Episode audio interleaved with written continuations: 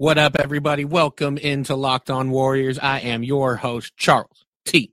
Hamilton. Got my man Wes Goldberg joining me in just a minute. The Dubs played in Philadelphia tonight, but that game was not the headliner. It was the first game played in Kobe Bryant's hometown since the tragedy struck on Sunday, and uh, Kobe Bryant and eight other people passed in a helicopter crash. And there were emotions and tributes and just mixed feelings galore, some sad feelings. It was a sad night, and it's been a sad couple days uh, for the NBA world. But uh, he was honored well in Philadelphia. We also, oddly enough, need to transition to basketball as well. We haven't talked about Willie Cauley Stein trade. Uh, that happened about two minutes after we recorded our last podcast.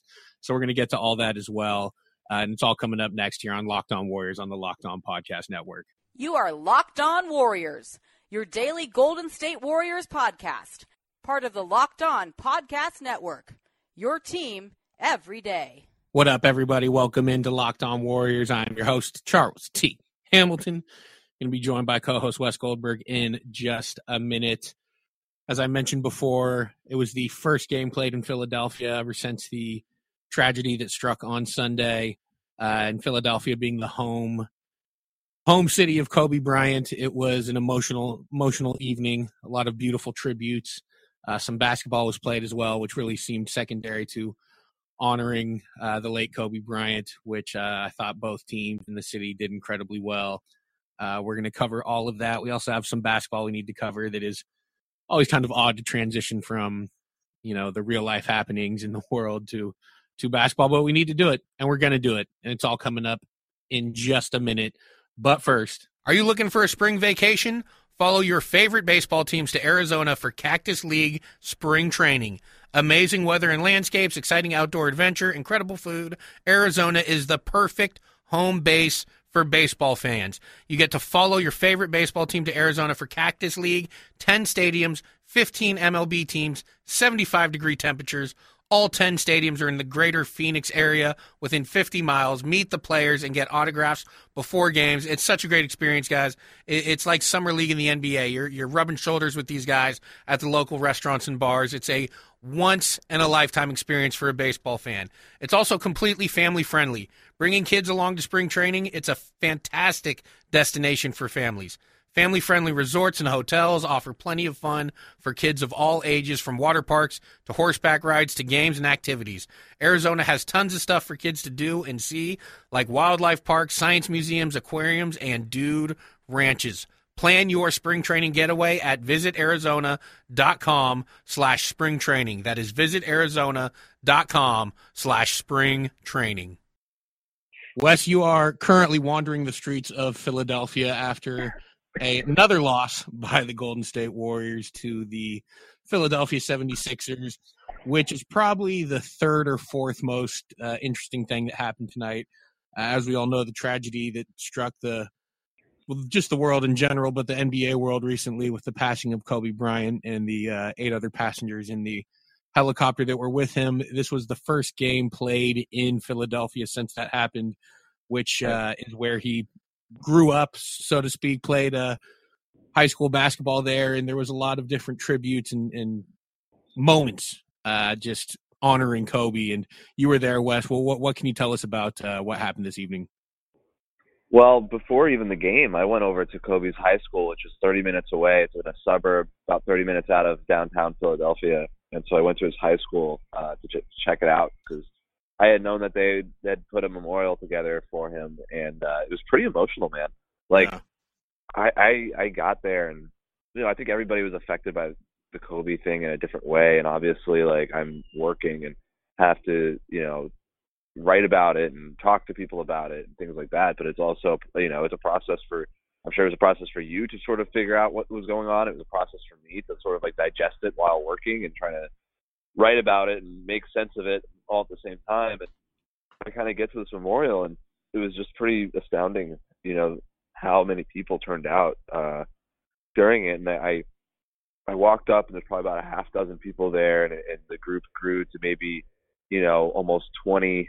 Uh, and I think people came in and out. I would, I would estimate probably 50, 50 people kind of went up and in and out of this memorial kind of area, and each and every single one of them were just like visibly emotional. And it, like you know, I was taking photos and I'm working on a story about it, but it you know it struck a chord with me too. Like I had to like stand there and just like take in the scene and just sort of pay my own respects to Kobe Bryant. Yeah. Um, despite all of that, so uh, that was my afternoon, and then I go to the arena. You know, I go to Wells Fargo itself, and you know, it's weird vibe. Like you, you said it before. It's the first NBA game played in Philadelphia, which is Kobe Bryant's hometown. I mean, he grew up. He was born in Philly. Played. He, he spent the first four years four years of his life here. Went to Italy, uh, where his dad Joe Bryant was playing basketball, and then returned here in time for high school, where he led. Um, he led his high school to their first state championship in over 50 years, and then just went straight. And this was back in the day where you went straight from high, you went straight from high school to the NBA. Played 20 years in the NBA. Uh, so it was like it was literally Philadelphia, and then you know five years later he's winning another NBA. he's winning an NBA Finals basically five or six years later. So, um, you know, pretty emo. It, was it was emotional stuff. That there was a weird you know somber vibe in the arena tonight. Uh, they did a, a tremendous job with their tribute, and um, honestly, I think I didn't even like watch the game. You know, I don't like really know what happened. I was like I was sitting in press row just writing about like the memorial and everything that they were doing and just sort of the weird vibes completely. That's what my my game story was completely based on that. There was literally one paragraph about what happened in the game. I guess the the the 76ers went on a 9-0 run to start the fourth quarter that basically won the game. That was it. Yeah, and yeah. and everything else was about Kobe. Yeah, I mean it's so weird when something like this happens. You know, I've never met Kobe. I you know I, I've watched him for 20 years, but you know a guy that you've never met, his passing, this tragedy has such an effect on you, or me personally. I know it did for me. And yeah, like how did you find out? You know, oddly enough, I was uh, I was sleeping in on Sunday. I had a text from my sister, who's not a sports fan at all, um, and it just said Kobe Bryant. And I'm like, well, what is this about? So I immediately Googled him and saw the news, and uh, it just was absolutely heartbreaking. It's it's such a tragedy beyond just losing Kobe, obviously, but just I don't know maybe it was you know the fact that LeBron had just broken his scoring uh, Yeah. record the other night, or just whatever it was. He was just so. Did you believe it at first? Not really. I was hoping it was wrong. I was hoping there was some sort Yeah. of, you know, stupid Twitter troll or something, or you know, especially since it came from TMZ, who, uh, not to knock Oh, that- their was- their that, was- that was my reporting, thought. Yeah, but it like reporting is more usually that someone's dating someone else or something. It's not that you know we lost one of the best people. NBA players of all time. Exactly. Yeah, so that was like my first thought was like, oh, it's TMZ. Like I gotta wait for like a credible source to report this. I'm like, TMZ does gossipy stuff, but they don't like Mhm. they don't just accidentally kill people. Like they don't just like this. They they are much like they know that they can't do that. That would hurt Yeah. their brand way too much. Yeah. Uh, but that and so that kind of sinks in, and then ESPN reports it, and ABC News reports it, and then all these other outlets start reporting it. And you're just like, oh my god. Uh, Yeah. It was while I was at Chase Center when it happened, and on Sunday, uh, walking in at like 10:20 a.m. Uh, for uh, Warriors practice, and literally was like just had just gotten there, and one of the other reporters who was already sitting there uh, was like, "Yo, did you hear about Kobe?" Uh, and I was like, "What?" And he's like, "Kobe died." And I was like, "Get the hell out of here! What are you talking about? Like that's just, that's nothing that makes sense." Here's a Philadelphia garbage truck for our listeners. There it is. Um, I told you he was on the streets so- of Philadelphia. I meant it. yeah, it's mostly filled with cigarettes. Uh, so, um, Yeah, yeah, it's so, just yeah, it's, that- it's such a tragedy. But I wanted to ask, you know, because it affects people like me. I've never met him, but it completely affected me. We all know that, you know, Steve Kerr and Draymond and Steph and all these guys Right. had uh, relationships with him. Uh, Clay, you know, his dad's right, been yeah. doing Kobe's games for years. How has been the how is the uh I mean obviously it's a bad vibe, it's a sad vibe, but how is the team and, and guys, D'Angelo Russell, how how have they been uh reacting to it and kind of you know going about their It's their been- business day to day ever since it happened?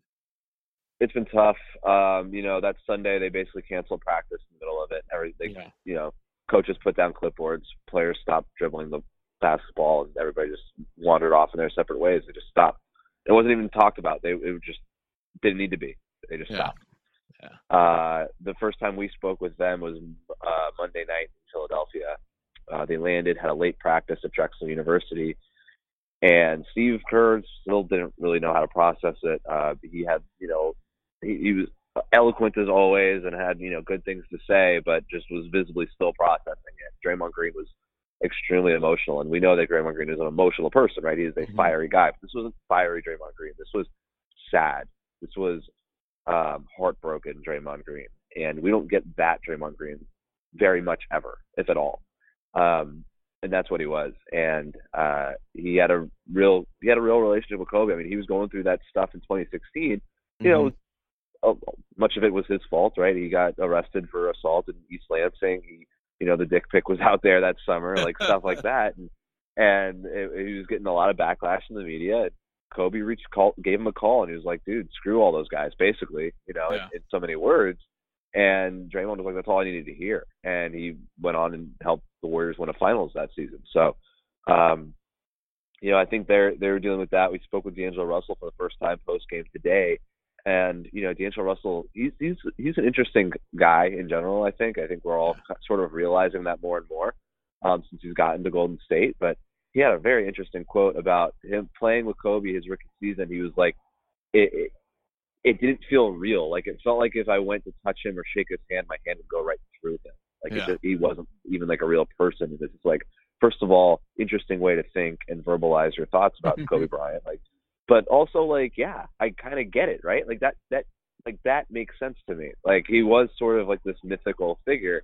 Uh, and that's literally the words that Bob Myers used. Bob Myers you know, it's it's strange. Like the Warriors had such a connection, you know, throughout the organization with him. Bob Myers worked for Arn Tellem, which was yeah. the who owned the, the the agency that uh, Kobe Bryant was signed to in his early years.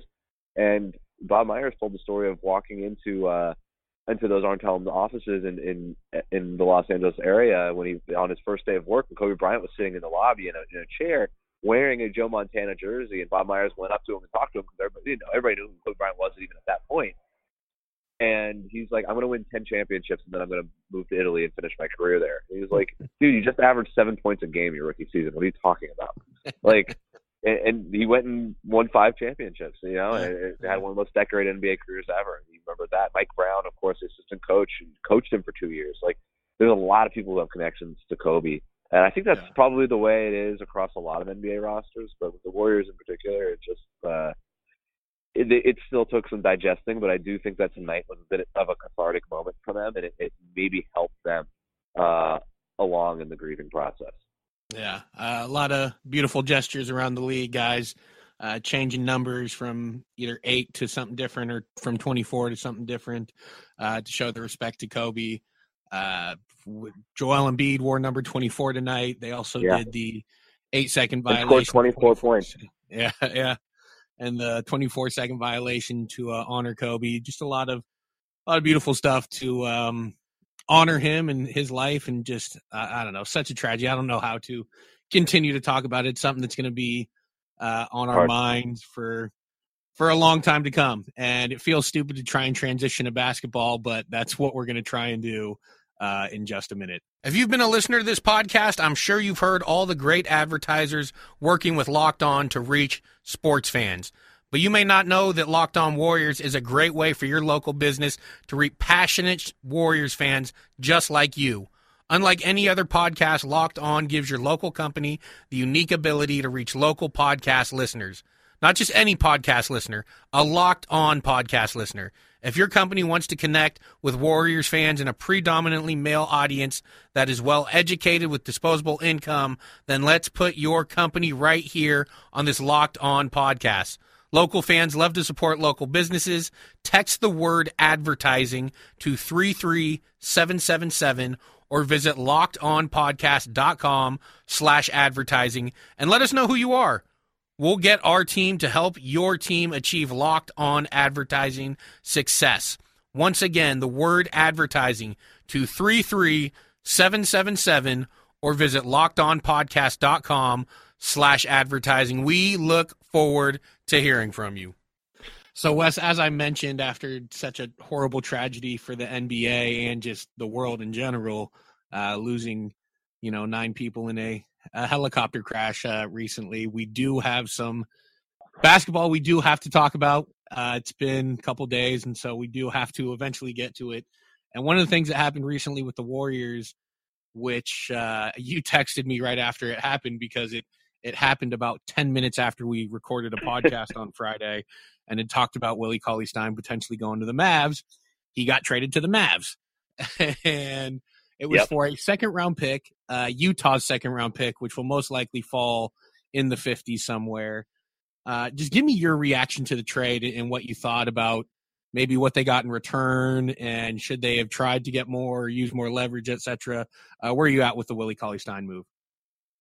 It's interesting, right? Uh, on one hand, it makes sense. You trade Willie Cauley salary, and, and that's it's a higher, it's a bigger salary than you know Alec Burks or Glenn Robinson or these other minimum contract guys, uh, which allows them to sign not only Marquese Chriss but also Ky Bowman. They're going to be able to promote both of those guys to the 15 man roster, which is indeed the plan. But uh, I that was that was sort of the you know I think uh, a lot of like I'm going to go off on a tangent here, but a lot of productivity kind of gurus will talk about things like, hey, look at your to-do list. What do you have to do? And if you're trying to prioritize your to-do list, what's the one thing that just makes all the other things easier? Right? That's a that's a productivity guru type of line. Mm-hmm. And in this in this case, like the easiest way to get done what the Warriors needed to get done, which was to eventually promote Marquese Chriss and Ky Bowman to the three-man roster, was to just trade Willie Cauley Stein. Like you just do this, and all these other things become easier. And we we've talked on this podcast about the fact that they do have a, a little bit of a numbers crunch at, at the center position too, because if everybody's healthy next season and under contract, you're looking at a situation where you know you got Kevon Looney, Marquese Chriss, Willie Cauley Stein, Omari Spellman potentially playing some five. Um, like that's too many guys. Yeah. So you know that was something that was kind of bearing down on them as well.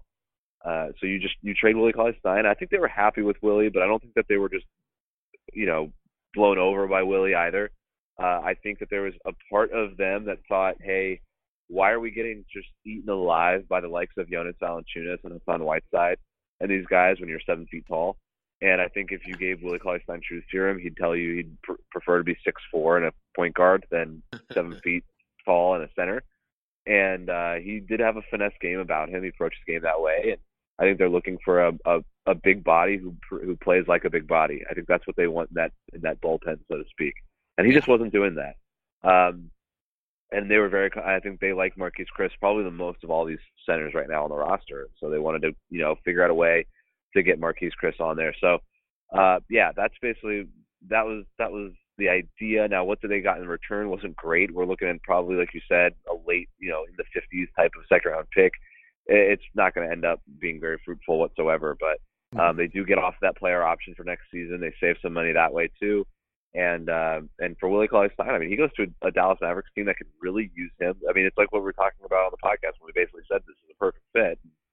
Um, evidently, it was because like he goes to the Mavericks, they're going to be a playoff contending team. He's got his player options for next year, and uh, he should be he should be there this year. And and you know maybe he'll he'll put up great stats in the up tempo offense playing with Luka Doncic and sign a more lucrative contract this year, or if they'll just come back to Dallas and and and ride it out for another season. But um, I think it just makes sense for both sides, really. Yeah, no, I'm interested to see how he does. Uh, well, you know, in that pick and roll tandem with with Luka, especially how Powell was was putting up good numbers.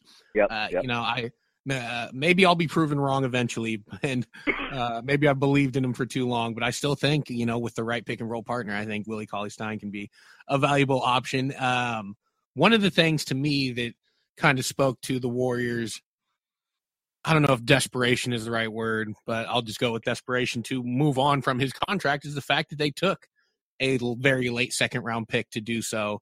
And it speaks to one, what they can do with the roster spots with Marquese Chriss and Ky Bowman. Two, the roster spot next year uh, that right. I'm pretty sure that they want open instead of having Willie Cauley Stein. Because another thing you mentioned is you know you're getting your ass kicked by Valanciunas and uh, uh, Gobert, etc. But you're the seven footer. You're the traditional center we have, so it's time to find a different traditional center. Uh, because even if right. they kept Willie Cauley Stein, that was still going to be a problem. They were still going to have to find a bigger body to battle these guys. So it seems like they were pretty uh, desperate, willing, whatever, to to move on. Um, especially with Dallas, you know, it just you were kind of hoping they were going to be able to get their original second round pick back from them. But, you know, a, a pick in the high 30s was probably a little too rich.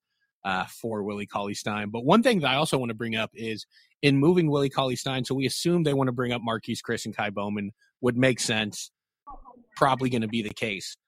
But if they can dip below the luxury tax this year, that will keep them from triggering triggering the repeater tax next year. So if right. they're able to move, say Alec Burks and, and Jacob Evans, I don't know if that's enough to get them under. I know it's really close because I think it was about six million that they were over uh, to start the season. You know, maybe that's something that right. they look to do instead of bringing up Ky Bowman and Marquese Chriss. But then again, if you look at it and they move those guys, you still have to have a certain number of players. So there there could be some interesting maneuvering going on uh, with the salary cap, but they also just might say screw it and bring those guys up and figure that that's more valuable than uh, you know potentially avoiding the the repeater tax. Yeah, I, I do think that there's a little bit of um, would they like to avoid the repeater tax? Absolutely, but um, uh, I just I don't think it's very realistic. Like yeah. it would probably take having to get off of Kevon Looney when nobody's taking that salary right now. Yeah, um, and trading him at his lowest that, value. Correct. Yeah, and so uh, look, the the whole point of the season is hey, let's figure out what our bench is going to be next year, and they see Ky Bowman and Marquese Chriss as a part of that, and and I think rightly so. I think Ky Bowman through an 82 game season gives you a lot defensively, gives you enough shot making. Like he'll have enough of these like weird like 12 to 15 point games every once in a while that kind of lift you in a random game in December or January. But mm-hmm. um and then Marquese Chriss, I do think they view as a long term piece. Like he is a he start he's started at center in every game since Willie was traded, and I, I do think that they view him as a guy who could compete in a playoff setting and and and provide value in that sort of setting. So uh, this year is just about figuring out who those guys are. You just promote those guys, you call it a day, and you just move on because this hard cap has been difficult to uh, deal with. Um, but I, I do think that the Warriors have done a really good job of identifying the guys that they want around next year. And again, trading Willie Cauley Stein also allows them to bring those guys up while also still keeping Alec Burks and Glenn Robinson. It increases their leverage in any yeah. sort of trade discussion. Like we don't need to move them. So if you want one of these guys, you need to really give us a good offer. And so I, I you know, I've I've said it over and over again, but they're not going to just trade Alec Burks for nothing. They're not. They will if it's if it's like this Utah pick, they won't do it. They would they would prefer to just roll the dice and trade and see and hope he takes a hometown discount. Yeah. Um, and maybe you bring him back next year, yeah. right? So I think that that's a, also a really big factor in this. I mean, Marquese Chriss, uh, he's had a, a, nice season for sure, but ever since he returned on that two way, he's been great. Uh, he had 15 tonight. He was out running uh, Joel Embiid. You know, obviously knowing that Embiid can muscle him uh, down on one end, but he can outrun him on the other. Uh, I've loved the addition of Marquese Chriss the entire year. Ecstatic they were able to bring him back on a two way. And yes, the late Utah pick most likely won't be anything, but maybe you can attach, maybe that's enough to attach to Jacob Evans to move him. Or yeah. also, if you look at it, look, Ky Bowman went undrafted. So Ky Bowman was available at 52, 53, whatever the pick is. You know, there's undrafted players that are gems every single year. Uh, Monte Morris was, I think, 51st a couple years ago. So it's not impossible. It's just about making the right pick. But yeah, more than likely you you strike out on it. But it's not nothing. It's it's it's something. It might be closer to nothing, but it's still something for Willie Cauley Stein, which uh, you know, I think is a a positive. Um, as far as tonight's game went, you know, they lost, played hard, made some threes, whatever. exactly. But uh, Wes, I'm gonna let you go. Go uh, run the streets of Philadelphia, and uh, we'll uh, be back tomorrow with more Locked On Warriors on the Locked On Podcast Network. Your team every day. You are Locked On Warriors, your daily podcast on the Golden State Warriors, part of the Locked On Podcast Network. Your team every day.